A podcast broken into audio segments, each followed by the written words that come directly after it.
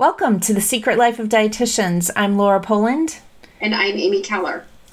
Uh, I'm cooking more. Uh, for whatever reason, we're getting a little burned out on eating out. And so I'm looking up recipes. Good for you. Have you done that recently? Like, just looked up, like, so I was looking up, like, banana bread the other day, and I wanted to make a different kind of banana bread than I've made before. Uh-huh. So I Googled banana bread and like I don't know, a million different banana breads popped up. It was like fifty pages of banana bread. Yes, and it was like, how do you even choose? It's hard. Is best. Yes, it is very hard. I find it very challenging myself, also. Yes. And I know as a dietitian, you know, I try to make recommendations of good websites for my patients to visit, depending on their medical condition and those types of things. And it really got it, felt a little overwhelming even to make those decisions on what websites to recommend. Mm-hmm. So we thought yeah. we would bring on a guest dietitian tonight. Uh, you'll get to meet her here after the intro. She is a hospital dietitian, woohoo, turn food blogger. I'm also a hospital dietitian, so I might be doing this myself. This sounds pretty cool. and her her job and work she's going to talk about tonight is how food bloggers work in terms of you know what what food blogging is but also you know how you might see different things on food blogs wonder why they're worded the way they are. Because she's going through this now as she's developing her own blog uh, and developing her own recipes. So really excited to have her on tonight and we'll get to it right after the intro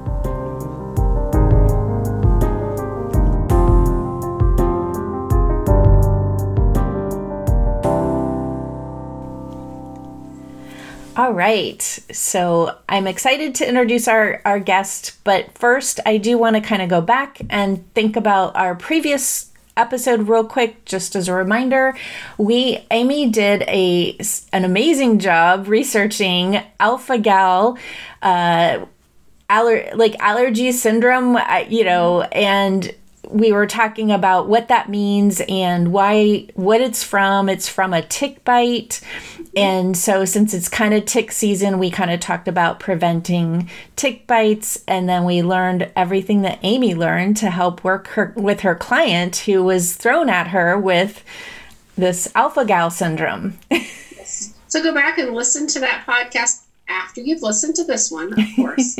I think it's a really helpful podcast. I think alpha gal syndrome is going to be more prevalent as people recognize it and maybe get tested for it and it's a really unusual food allergy in just the way it behaves. It yes. behaves very differently yes. than normal food allergies. So it was really fun to research. It was stump the dietitian time. I, I kind of, like I said, I you know I, I like those challenges, mm-hmm. and I know you do too. But yeah. I really like those challenges of kind of researching a condition. This is how I got into celiac disease, honestly. Yeah. This researching the condition and really trying to get myself completely up to speed. So, mm-hmm. um, like well, I said, you take did... a moment when this podcast is over. If you haven't listened to the previous one, we invite you to do that. Yeah. And now we're ready to get started with tonight. I'm super excited. Yes. About Yes, me too. Uh, we have Kristi Ruth, who is a registered dietitian and a very busy working mom of three kids, ages 7 to 15. And God bless you. I know. Without going crazy, Kristi has found a way of developing easy and practical nutrition nutrient dense recipes that kids and parents are going to love.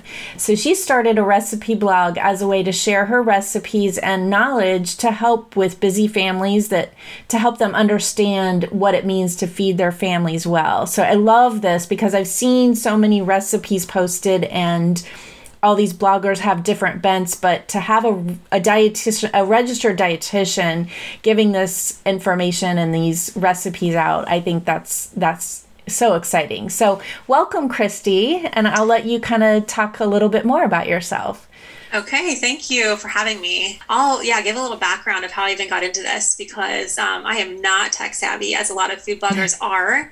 So I thought um, Yeah, I'll start from there. So, um, I've been working in large teaching hospitals for almost 19 years. Um, and actually, my specialty area is critical care nutrition. So, I mainly work in the intensive care units with adults kids and premature infants. I see all the ages. Um, so I'm not doing one-on-one counseling. You know, I'm in mm-hmm. um, the hospital in a totally different area, and but I have my I'm a mom. I have three kids. Uh, my two, oldest two are teenagers, actually, 13 and 15. And then I have a seven year old who is going into second grade. So I've got the whole age span covered. and actually, when my kids were, my oldest was uh, a couple years old, part of my job is we actually had to um, twice a year we had to do something in the community as part of our expectations for employment. Hmm. So I took the opportunity um, at our local library and they had offered a mommy, like a mommy and me session with playtime and they asked a different specialist to come in every week. Like one was a speech therapist, one occupational therapist, and I was a dietitian. And it was uh, nothing formal. It was a Q&A that parents could just come up and ask questions. And that was the first time that it was obvious to me that there are so many questions out there that people have that for us as dietitians are actually pretty basic to answer. Mm-hmm. Um, they're not. I mean, of course, there are going to be exceptions, but generally speaking, they're pretty pretty basic. But they're also not to the point where a lot of them are going to go seek a dietitian and meet with them to get these questions clarified. They're going to Google the answers. Yes. um, yeah. So since then, I thought, oh my goodness, how could I reach out? You know, how can I do this? Like, I, I don't mm-hmm. see myself in like an office space, but there's got to be something. And it never really went anywhere for a long time and then over the time with my own experience as my three kids you know raising them and i've experienced with only three children i've experienced one falling off the growth chart um, one genetically has high cholesterol and triglyceride level one has developed reflux as an older child and if i got a picky eater so i don't have food allergies but outside of that oh and i have two athletes like soccer track so we go through a lot of food and i feel like i've been through it all kind of yeah. Um, so anyway so like i said a lot of the questions that I have been asked or hear people asking about are pretty basic and um, like from everything from oh my child all they want to do is snack all day. You know they don't they don't want to eat meals or you know do my kids acting like this after they eat i think i should eliminate gluten. Or something just things that like that you know it's mm-hmm. pretty common for questions to hand uh, for people to ask. And i thought okay again how, how can i do this and now, as you guys all know, and you've covered a lot of this in previous podcasts, uh, but there are so many more products coming out now um, and mm-hmm. different claims on labels and things like that. So um, people are getting ever more confused. Um, and I think it's yeah. just going to get worse. So yeah. welcome the dietitians. We're here to save you guys. Um, so about three years ago, I thought, okay, I need to, I need to do something. I just didn't know what that was. And because I was working still at the hospital, still am, I didn't want to do anything that required a brick and mortar office space that I was going to have to worry about doing that full time and you know and then this and figuring all that out. So i needed to figure out something else that i didn't need an office space.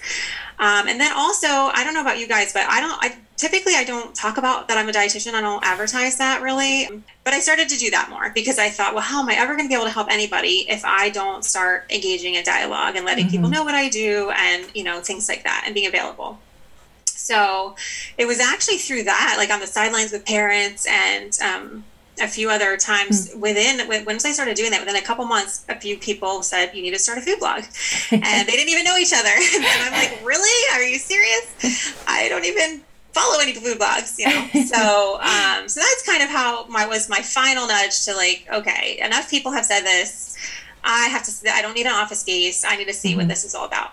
So I decided to give it a go and and so that's how I got yeah to where to where I am today. And I should add that I am not tech savvy. I do not have a background in photography, which a lot of food bloggers do. In yeah, fact, a lot of bloggers have such a strong background in that that they use that to get their recipes mm-hmm. to be mm-hmm. what show and rank and somebody else might even be developing the recipes. There are food bloggers who actually buy recipes to put on their site, and they just know how to get it out there.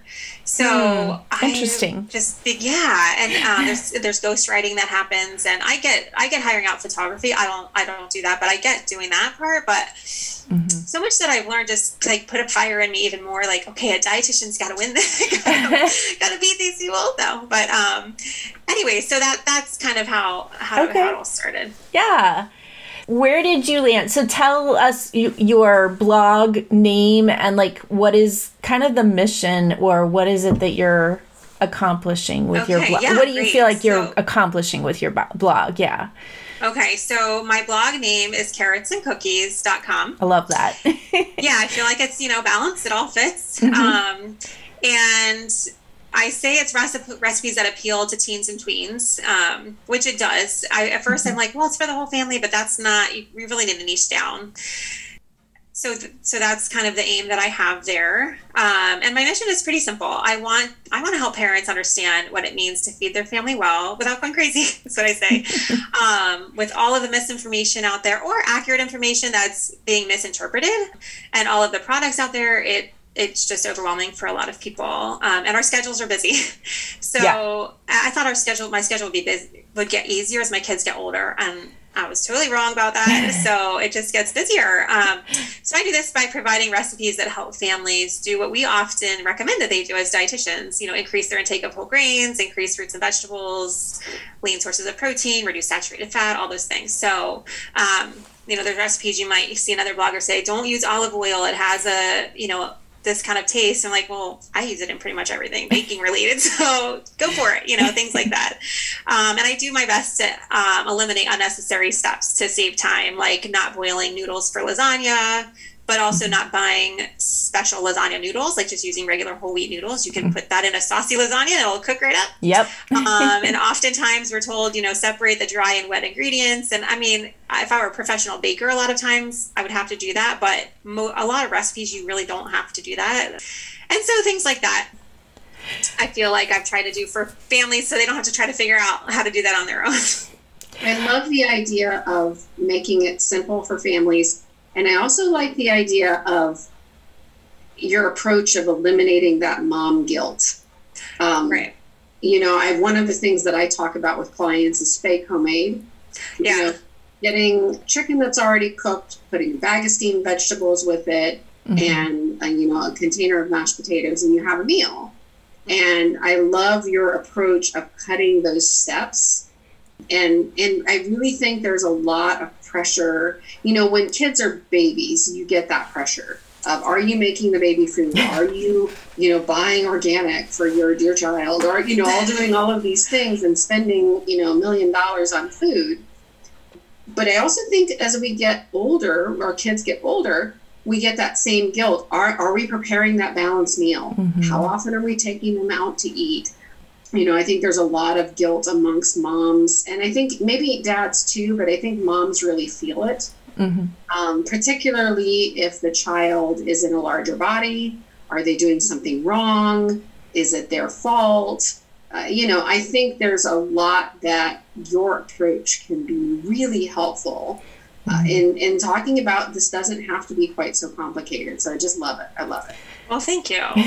I know that's one of my favorite tips too. I love I agree. I love all the like shortcuts and I feel like I do that a lot. Like when a recipe tells you to make dressing in a different container and then pour it over, you know, I will make the dressing in the bowl and then you know, if it's obviously too much, then I'll put it in a storage container, you know, but I try to minimize how many dishes I make and that type of thing, where, like you said, it's not really something that a chef would say to you to do right. or some of the recipes tell you to do. They tell you to do it in a separate bowl but do you really need to do that? So i love right. those types of tips. Yes.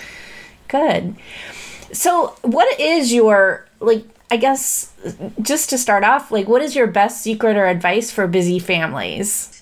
So, this, as far as it relates to cooking, um, I say cooking doesn't have to be so complicated.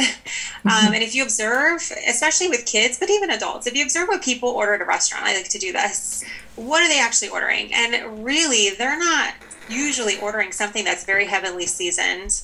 Um, a big, thick rub on something, usually. I know for my kids, they're pretty basic eaters. And if they like flavor, my one son, he loves spice. So he'll douse his food with hot sauce before he even takes a bite of it. So I'm like, well, okay, why am I spending all this time on food that my husband and son are going to douse with hot sauce before they even take a bite. And then my other kids, they just like, you know, garlic, salt, and pepper, like keep you know, maybe a few herbs, but nothing too fancy. We really don't have to spend extra time and money on things. Um, Yeah. Most most of the time. Um, and yeah, just to affirm that, just pay attention to what they're ordering at a restaurant when you say, you know, what would you like to eat? And most of the times, you know, what Caesar salad is very popular and grilled cheese and I don't know, you know, pasta, some even salmon and things are pretty, um, you know, lemon, mm-hmm. very simple seasoning. And I tell my kids too, you know, a restaurant, they don't have all this time and extra money to spend an hour making a meal. They're throwing it together pretty simply. And so that's kind of the angle I try to take with that. So yeah, that's my tip is cooking doesn't have to be so complicated and keep seasoning simple and your kids will probably be very happy. Yes, I love that. That's that's yeah, brilliant. We we we're like sometimes we put that pressure of being a foodie on, right? And we're trying to be exactly this foodie, and it's like yeah, the, a lot of times the kids don't. I do have to say, I have one son who I think kind of growing up was more of a foodie. oh, good. but that is unusual. I know. Yeah. And some things you could add. I mean, I'm not saying, you know, right. don't ever do this, but if you're in a crunch for time, right. keep things simple. And my one yeah. son that likes hot sauce, he also went through a phase where he loved raw onion and he loved all these other flavors. And those are easy to add where yeah. my other kids wouldn't want them. So it's easier to make it without. And then you could always add something extra. Right, right. For sure. All right. Yeah. So, what do you wish every parent should know from the, your perspective as a dietitian? You know, especially like we were talking about earlier, like even just picking out recipes and things like that. Right. So, I'm going to do um, I could spend so long on this topic, but I won't.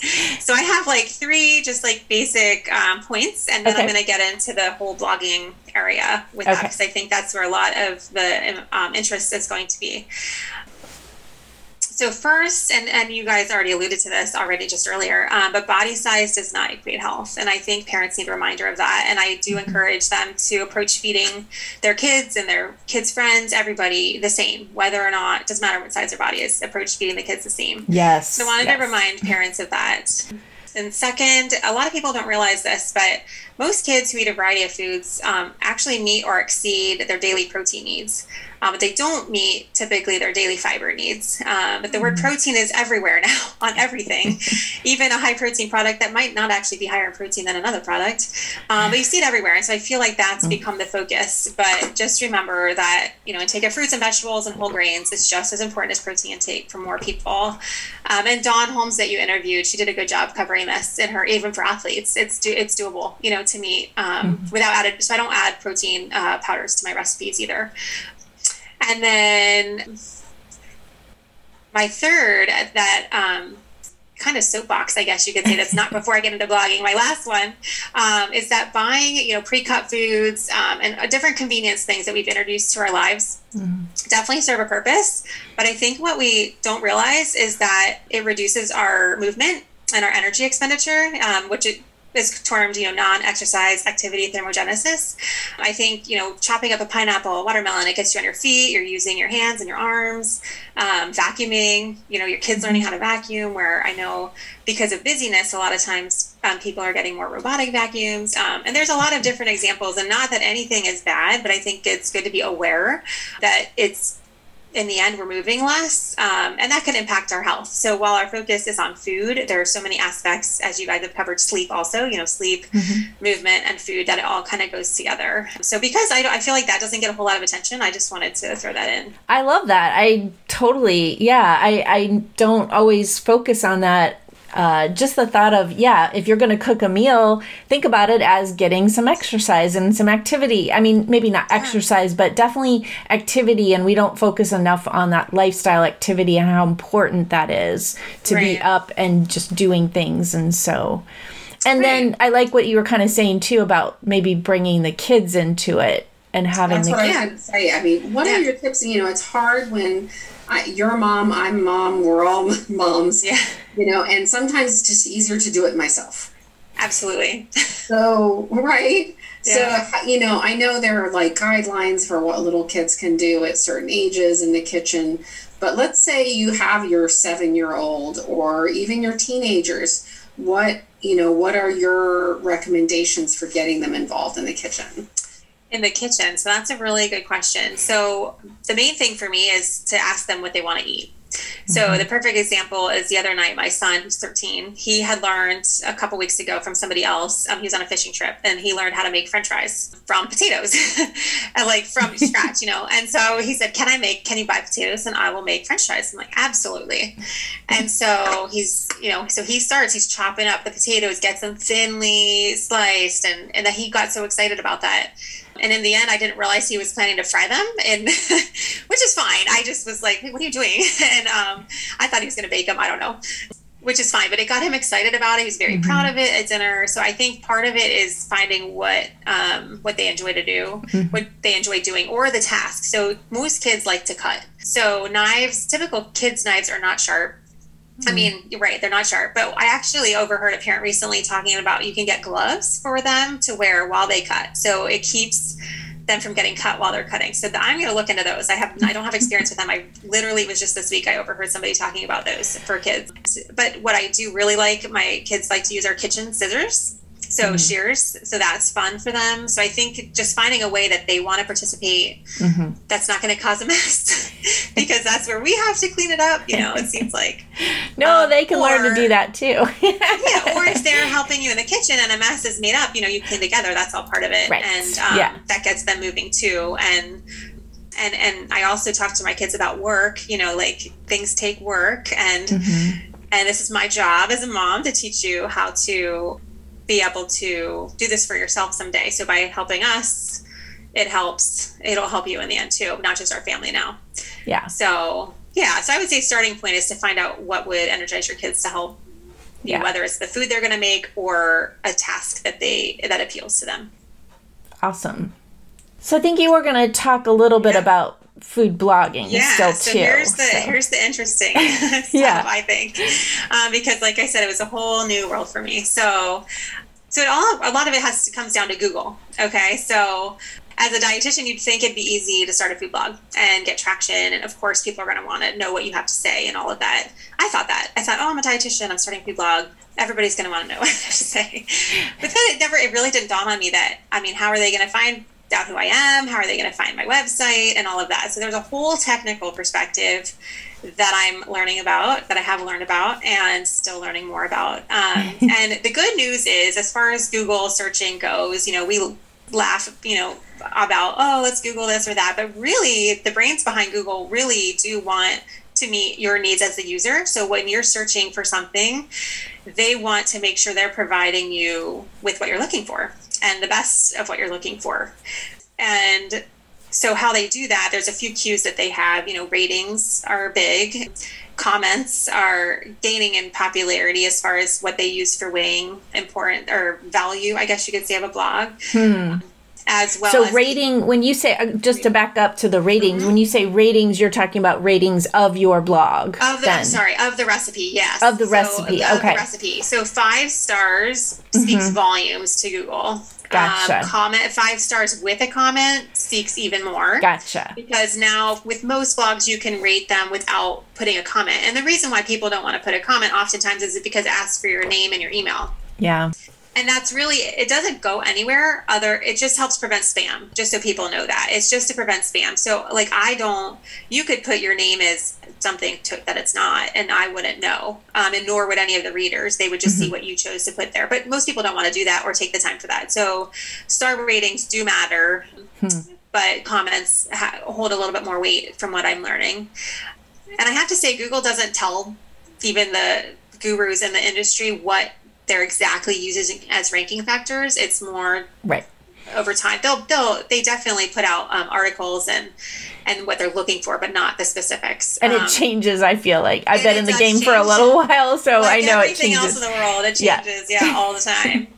and the other thing uh, that matters is. Um, click through rate. So if you come to my website and you click to another site, that tells Google a message and also how long you stay on my site all those mm-hmm. things give them a clue that oh maybe i should show this to more people but regardless of what the recipe what site the recipe is from google prioritizes sites that use terms that people are actually using like in the search box so it's funny when i'm typing recipes because i have to put my mind in the mind of a user as they're using a Google search box, you know, not Right. maybe not even what they're thinking in the kitchen or as they're talking to their families about what they want for dinner. I'm thinking, okay, so what are they putting in that search box? And those are called keyword research, key, yeah, key, keywords. There we go, Keywords. keywords. And so there are tools that help us um, try to figure out what those are. Because if I name a recipe, I could have the most incredible recipe, like the best, everybody agrees that I've ever met. But if I don't use words in the title that people are searching for, typing in the search box, nobody's mm-hmm. ever going to find it. Yeah. So, um, and but the other th- angle there is there's so much competition. Like you use the example with banana bread. I mean, think of how many people have banana bread recipes, and a lot of the top pages will be big bloggers, either ones that um, are corporate, you know, or that have been around a long time. Those are going to dominate, and so newer bloggers like myself, smaller bloggers, I need to learn how to title my recipe and write my recipe so that in a way that uses terms that people are searching for, but not use terms that are competitive, have a high com- competition level, if that makes sense. So that's where it gets a little bit tricky. And as a dietitian, a lot of words that people are searching for, I think because it's quick, are terms that I am trying to avoid using, like healthy. Right. What does that mean? Like, um, but a lot of people use it in search. So it's really Right. starting Healthy banana healthy. bread. Right. I yeah. know. I put healthy in everything. And so I was I'm trying to update things to get to remove that word because it can lead to confusion, which goes totally against the goal of mine on lessen, lessening confusion for families. Yeah, I think for dietitians, we're a lot of us dietitians who work with people and see so often there's this good and bad associated with food and as a dietitian I've always tried to fight that and not put that label on food and so when we put that healthy label on on food or or the way we talk about the way somebody eats it's uh, I think leading to some the increase we're seeing in disordered eating. Absolutely. And same so is uh, the nutrition information being on a label. Exactly. Um, so Yeah. when I first started, I did not include it. Mm-hmm. Um, and even though it's a ranking factor because it's considered an incomplete post if you don't include it. yeah. But then I realized there are people who do need that information, you know, whether it's um, Right. an athlete looking at protein intake or somebody with diabetes needing Right. carbohydrate intake, you know, content, although that is, that's been a whole interesting thing too, because as we know, it depends on what products you use. Mhm. But I was able to find, so I, I inquired and I found somebody who was a tech person um, who was able to make it so that people had to click on nutrition information in order for it to populate. So it doesn't, it's not in your face there. So at least Mm-hmm. it, it's available to people, but it's not there automatically That's because nice. you're right. That's so good. healthy, there's trigger words, there's trigger things for people. And I Right. didn't, didn't want to, you know, contribute to that, but it's tricky because Yeah. how my site going to be found? Right, It- yes. So it's, it's, um, yeah, it's an interesting challenge there. yeah, Um, for dietitian. and like you said, you don't want to see food good, bad, you know. And the other thing is things like a muffin, right? Like my kids love muffins. You know, I go Mm-hmm. out for coffee, they want a muffin, which is typically, you know, white flour, or sugar, easy to make, yeah. um, and inexpensive ingredients. And so I'm like, okay, you like muffins? I will make a muffin that's higher in, you know, fiber and have fruits or veggies, but there is going to be sugar in it. But there's but think about what else is in there, Mm-hmm. Right. you know, kind of a thing. But how do you get that information to the public? Because most people don't read your whole post word for word. Yeah. So I could have all the tips that are so helpful in there to help clarify all this information. But if people aren't reading it and they're just jumping to the recipe, which I totally understand, Right. doing- I do it too. yeah. Um, but it just makes it hard because then I feel I get I get caught in that struggle, you know, because I don't want to add to the confusion. That's not my that goes against my goal. Mhm. And and also, like I said, with the healthy, it's not just a trigger word, but it's confusing because like I've had a few clients ask me, you know, well, when we're who specifically who need a low fiber diet, and they say, you know, well, wait, you're telling me I should avoid all of these foods for right now, but they're all healthy. I thought, you know, and I'm mm-hmm. like, well, not for you. They're not right now. You know, they're going to actually cause more harm than do good right now. So, so yeah, and, and I'll still catch myself using it, but I'm really Right. trying to get to get out of that. Yeah, so Um, like you said, like healthy kind of means different things to different people, and and the things that might be health healthy for somebody. I I did the same thing. I had a client this week, and I was counseling them on low residue, low fiber. It's like everything opposite of what I normally talk to all my other clients about and Right. but there's that that's the instance and that's the situation that that person is in Right, right, and there's and that's totally valid. You know, Yeah. you need that. And, and so here's an example of where, as far as what to label my recipe, things like that. So, say I, I have a blueberry pancake recipe on my site. I do. So, I have changed the name a couple times, trying to figure out what I could call it.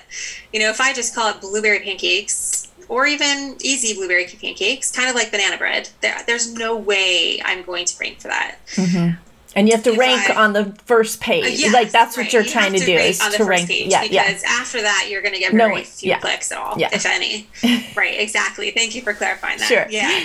And so i so i'm not going to choose that. And then it's like okay well what do i choose? Because if i say oh okay i do a search tool and i can call it easy healthy whole grain blueberry pancakes.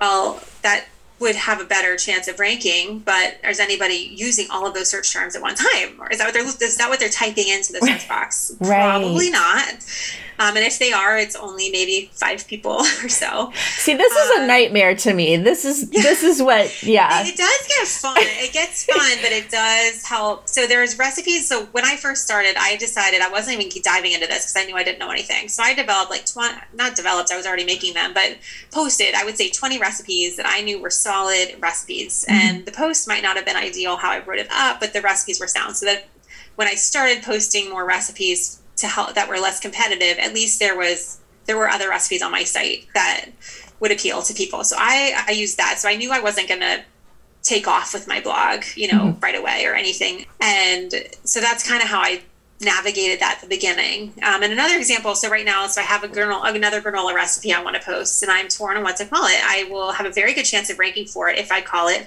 low FODMAP granola because there is less competition. Yeah Most people don't know what that is.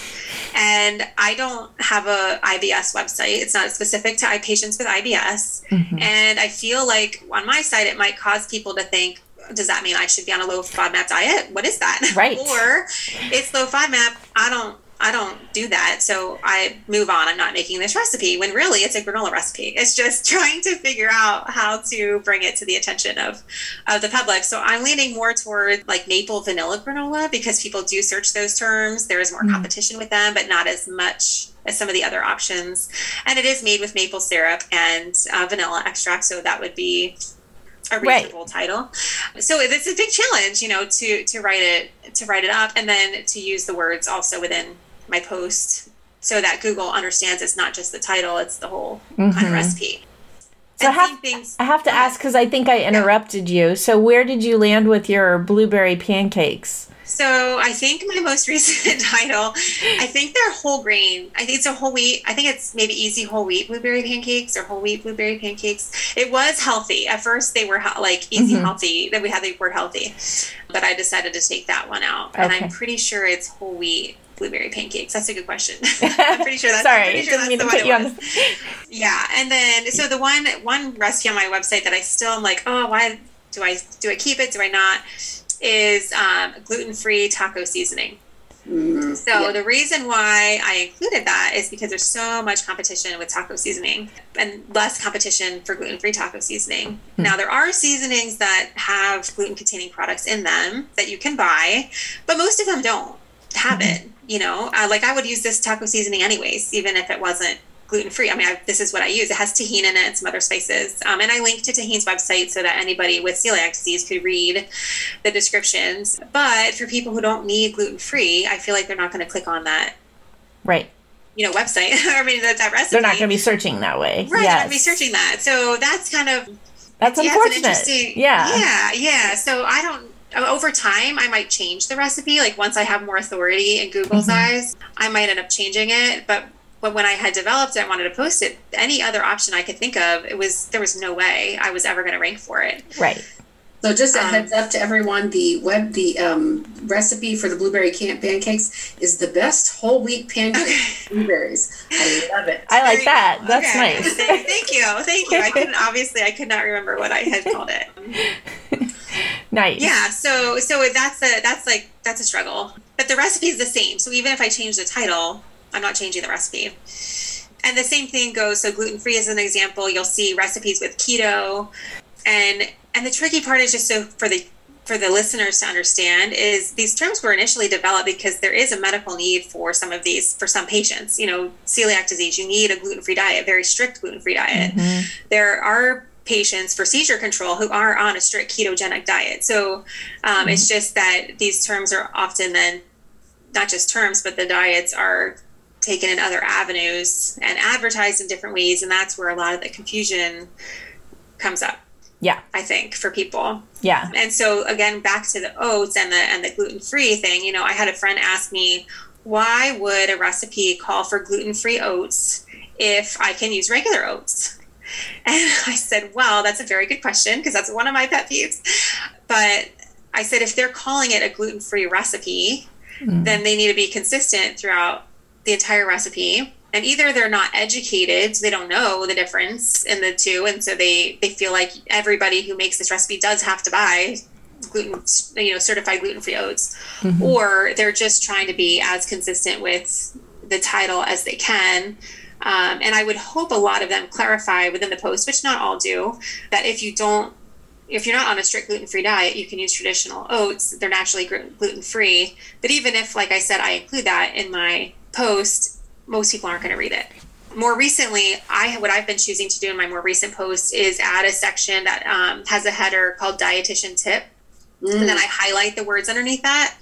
And it's just one small section, and I pick kind of one tip or two per recipe because I feel like that'll draw their attention to it at least. So that's where I would choose a um, to mention something like that about the oats within a recipe. Yeah, I'm actually looking at those dietitian tips now. Fantastic, simple, bullet point explanation, not too lengthy. It's great. It Thank looks you. Good. Yeah. Thank you. Yeah, that's one of the things I think I wish my patients would know when they're trying to find a recipe or looking for a recipe is if if something comes up that well, I mean, when they're searching, it can be overwhelming if they've done a very basic search, right? So, yeah. uh, when you're looking at recipes and it's calling for coconut flour and these types of things, to know you can make changes to that and you don't have right. to buy coconut flour. You can use probably a regular flour. Right. I was going to ask about that. That's something that you know, sometimes people will say, well, I don't have that particular oil, or I don't like that particular oil. Right. Or, like you said, coconut flour, I don't have access to that. When people see those types of issues in or somebody's recipe, you know, is it is it on the food blogger to kind of anticipate there might be questions like that? Or is it something where, you know, maybe a reader can contact you and say, you know, could you make this substitution when you you know again if somebody's for example you know wanting to use olive rather than canola oil in the recipe you know what kind of things can they expect to happen to that recipe yeah so um, we do we are it is recommended that we anticipate um, challenges that people have this is a good reminder though because often when i reference olive oil I think lately I've been forgetting to mention you can really use any oil. The difference is if you're going to cook high heat, I would not recommend olive oil. So I will mention those, you know, that particular like uh, avocado or other high heat oil kind of a thing and give examples um, with that. There is like a with a lot it's recommended to have like a fact like a, a frequently asked questions section at the bottom but not more than like three to five Q and A's in there. Um, mm-hmm. But you absolutely can contact the author. You can even comment like, "This looks amazing. I was curious if I could substitute this," and then we'll get notified somebody commented right away through email to respond there publicly because then that'll help other people. Um, flour is where it gets a little tricky. So you know. Mm-hmm. Um, whole wheat flour white i love baking with white whole wheat flour all-purpose flour, flour. A lot of those can be pretty easily interchangeable. Oat flour, you can exchange it to some degree, but not 100% typically in some baking products it could ruin the texture and mm. same with coconut and almond you can you can play around without around with it somewhat but in some recipes if you do one-to-one substitutions it's going to change it's going to change the recipe. So it doesn't mean you can't do it, but I would just say don't rate my recipe. um, you know, if you make it with a different flour and it flops, then right. You know what I mean? Then that's that. That's I, important. I have no problem with that. Just don't rate my recipe poorly because it didn't work out because of your substitution. Right. Yeah. So that's the that's the only tricky part is to cover every single possibility that somebody might try to substitute is. It's hard. It would yeah. make the post too long for readers. Yeah. And so I try to anticipate, but I'm definitely, I tell everybody who reads, I'm open to feedback with grammar, with easy tips that I could add to it. It's very mm-hmm. easy for me to update a recipe. I have no problem doing that at all. Mm-hmm. And so, I mean, you should be able to contact the author of the recipe. I know if you're looking at my site and you have a question, absolutely, my email is on my contact page. It's pretty simple to find me. So that's a really good question as far as substitutions go because so basic- most oils are. Yeah sorry. I was just going to say so basically, what you're saying is actually, if somebody could comment on the recipe and ask those questions, like if you see that you need to substitute something, that actually only helps the blogger rank better. So go yeah, ahead and right. ask your questions. Rank it well. It sounds great. right. And then ask the question. And you'll see that in some other. Um, post i've seen it happen and then they update it and then either they'll answer it there and feel like that's enough or like i said it's really easy to go in and, and fix a sentence or two or add a tip right. if you feel like it's going to be a commonly asked question. I would hope that bloggers would do that. Right. Absolutely. Well that's um, super cool. I think that's really interesting uh, use of a dietitian for recipe development and blogging and everything like that I love it. Thank you. Love yeah, it. it's been really fun. It's a whole new world for me, but it's really, I really am enjoying it. um, one thing that I do when I'm searching for anything nutrition related yeah. online is I'll tack the word dietitian onto the end of my search term. That's yeah. great. Does that help get people more to dietitian authored food blogs and websites? Is that something that we can recommend to readers? You know, if I'm putting in banana bread, you know, dietitian. dietitian it should. I would think it should. It should because it should. I mean, I don't. On each of my page, so my homepage says it, and then there's a little part that's on the sidebar of each of my pages that has the word dietitian. It should. I mean, if you just search dietitian recipe, uh, you might get more of like, what's the difference between a dietitian and a nutritionist, things like that. Mm-hmm. Um, but I would definitely hope so. I should try that out and see and see that. But I'm pretty confident you would land on dietitian recipes. I would I that like Right, and I do. I recommend that. Like, you know, somebody's looking up cardiac diet or you know diverticulitis diet. I always have them tack on dietitian to mm-hmm. the end. That's great. And I know, yeah, something that looks reasonable. Mm-hmm. Right. And I know the other trick is in terms of keywords like you know spelling it wrong so spell dietitian with a c instead of a t because you know right. somebody might be adding dietitian at the end of their search, but they might not realize that us dietitians prefer TIAN instead of CIAN. That's so. a really good point. I think I've learned that Google's getting a little bit better with that, with um, misspelling, because it's, you know, when we're typing, doing all yeah. this typing, it's pretty common to misspell things. So I've heard they're getting better with that. So I would hope, I hope it includes the word dietitian too. But the one thing I did, I was reminded of actually just earlier today um, is that people are not jumping to your about me page usually, and sometimes they're not taking the time to even read the the sidebar. So that's where again my dietitian tip area i'm glad it's there because it reminds people i'm a dietitian so i feel i've only done that in about maybe seven recipes so far so mm-hmm. moving forward i'm going to do that i needed to rip, go back and add it so I, I hope then it would show up more in the search results like you're talking about. Mm-hmm. yeah. Love that. I love that tip tip. That worked really well. You can find some dietitian recipes that way or whatever. Yeah that was a great oh. idea.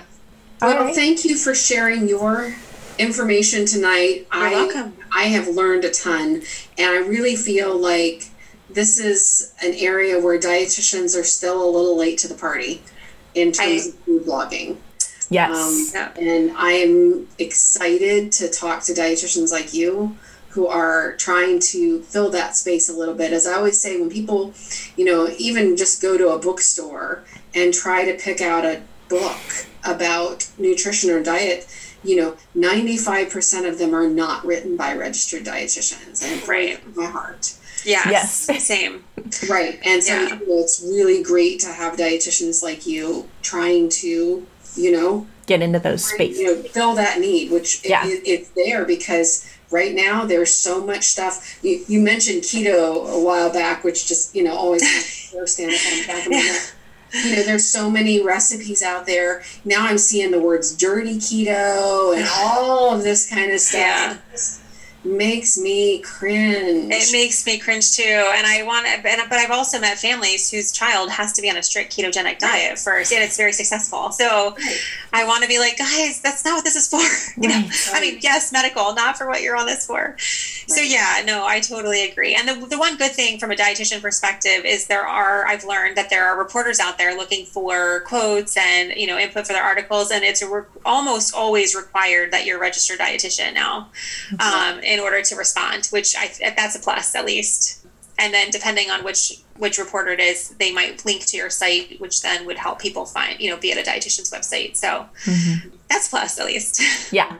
So share again with our listeners your website. Are you on social media as well? I am. Yeah. So my website is carrotsandcookies.com. I'm on Instagram at carrots.and.cookies.